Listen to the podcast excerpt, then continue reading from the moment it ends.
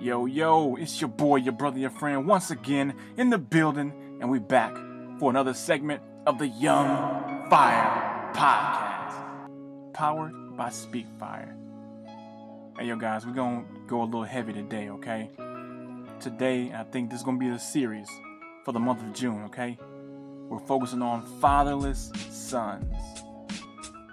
Fatherless sons. I believe I really have an edge on this. And I'm going to be speaking today's episode. It's going to be my story. So hold on tight, hunker down, and let's get ready to dive deep. Stay tuned.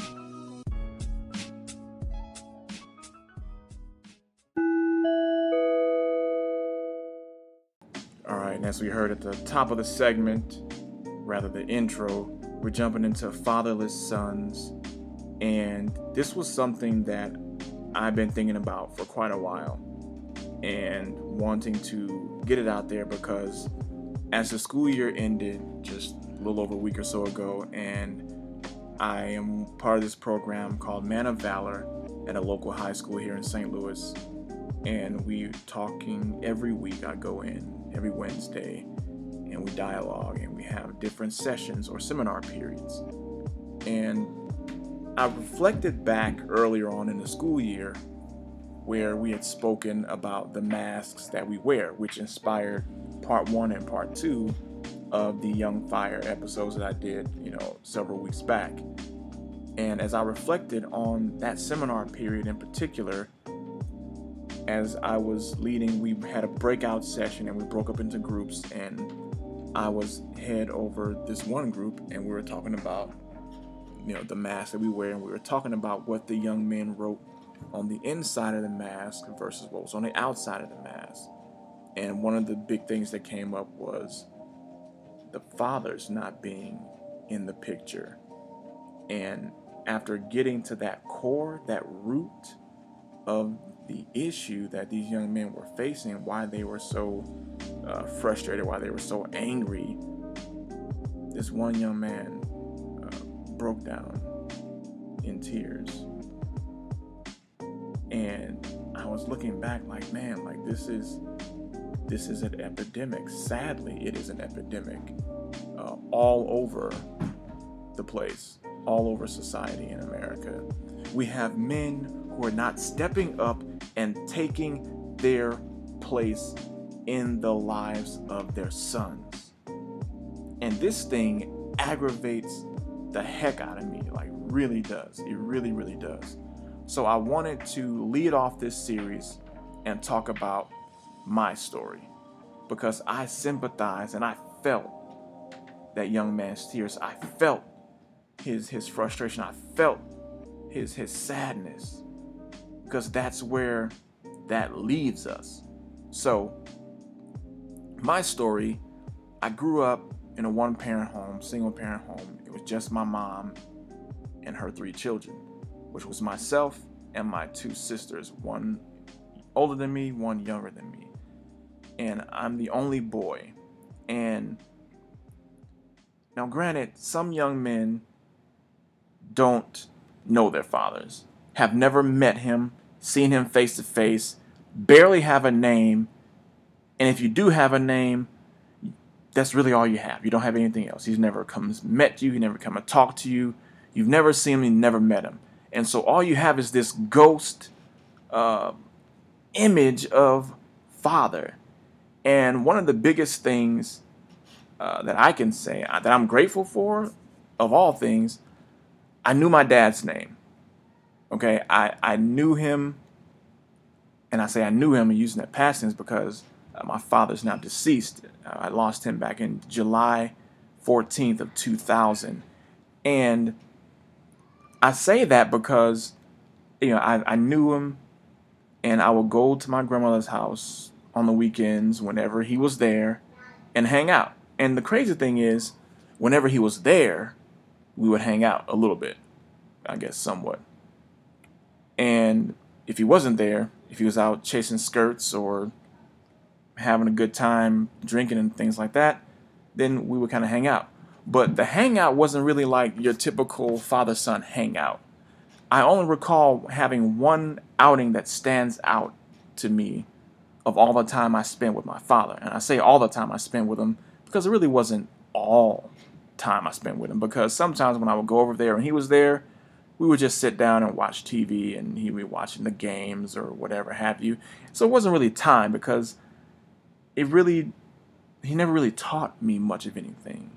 He never really opened up to me and, and told me his story and, and why he wasn't really the most present in my life. So I had that one time we spent together and we went we walked down the street from my grandmother's house to this park and we played basketball and it was that point where we kind of spent time together he was showing me how to shoot and how to uh, develop a nice jump shot because my dad had a very nice jump shot when i look back on him like and of course he beat me because he had the height advantage but he had that moment we had that moment and that little seven year old in me reverts back to that moment. And it's that moment that I hold dear and cherish that's like stands out like, man, why couldn't we have more times like this? And so, with that one moment, well, I, was, well, I should say that we had two moments with the basketball moment, and then one moment where he was striving to teach me how to play chess, which, looking back on it, I regret that I did not have the patience and did not have the desire to sit there and learn to play chess at like 10 years old. I just, it wasn't there in me. I'm like, Dad, I'm, I want to go outside and play, you know. But looking back on it, I wish I would have sat down and soaked up that moment with him.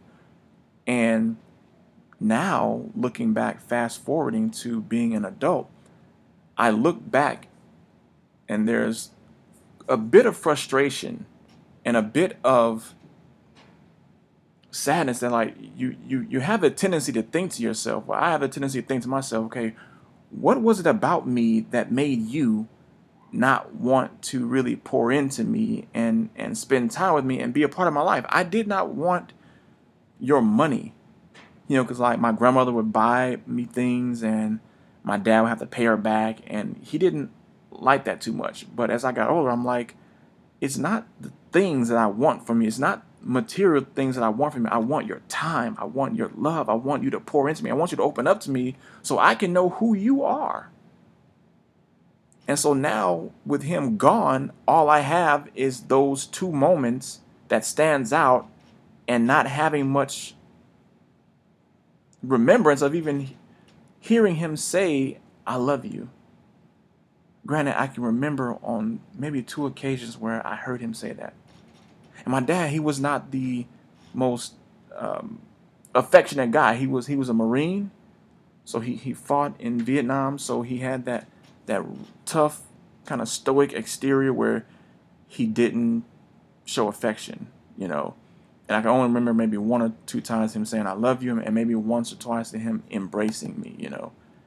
And so that is part of where where I am, you know, and I had to settle and come to terms with the fact that I was not going to get the solace that I needed or the closure that I needed to understand why. Why was I not enough? And it was enough to keep me angry for some time and also hurt.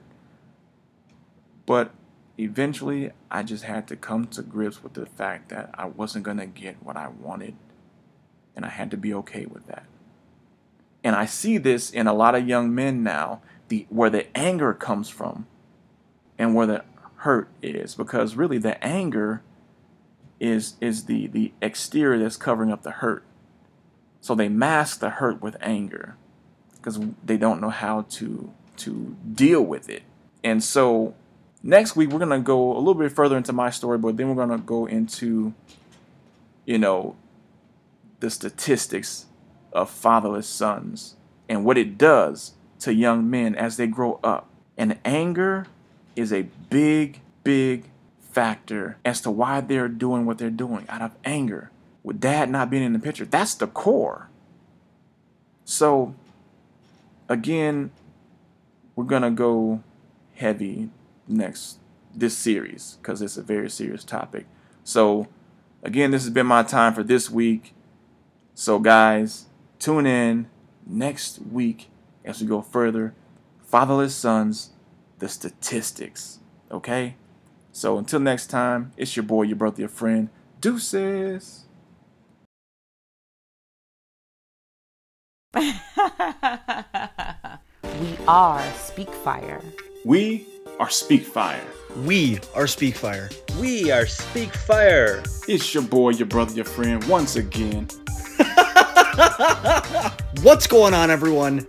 Welcome to the Speakfire Studios. Internal Fire.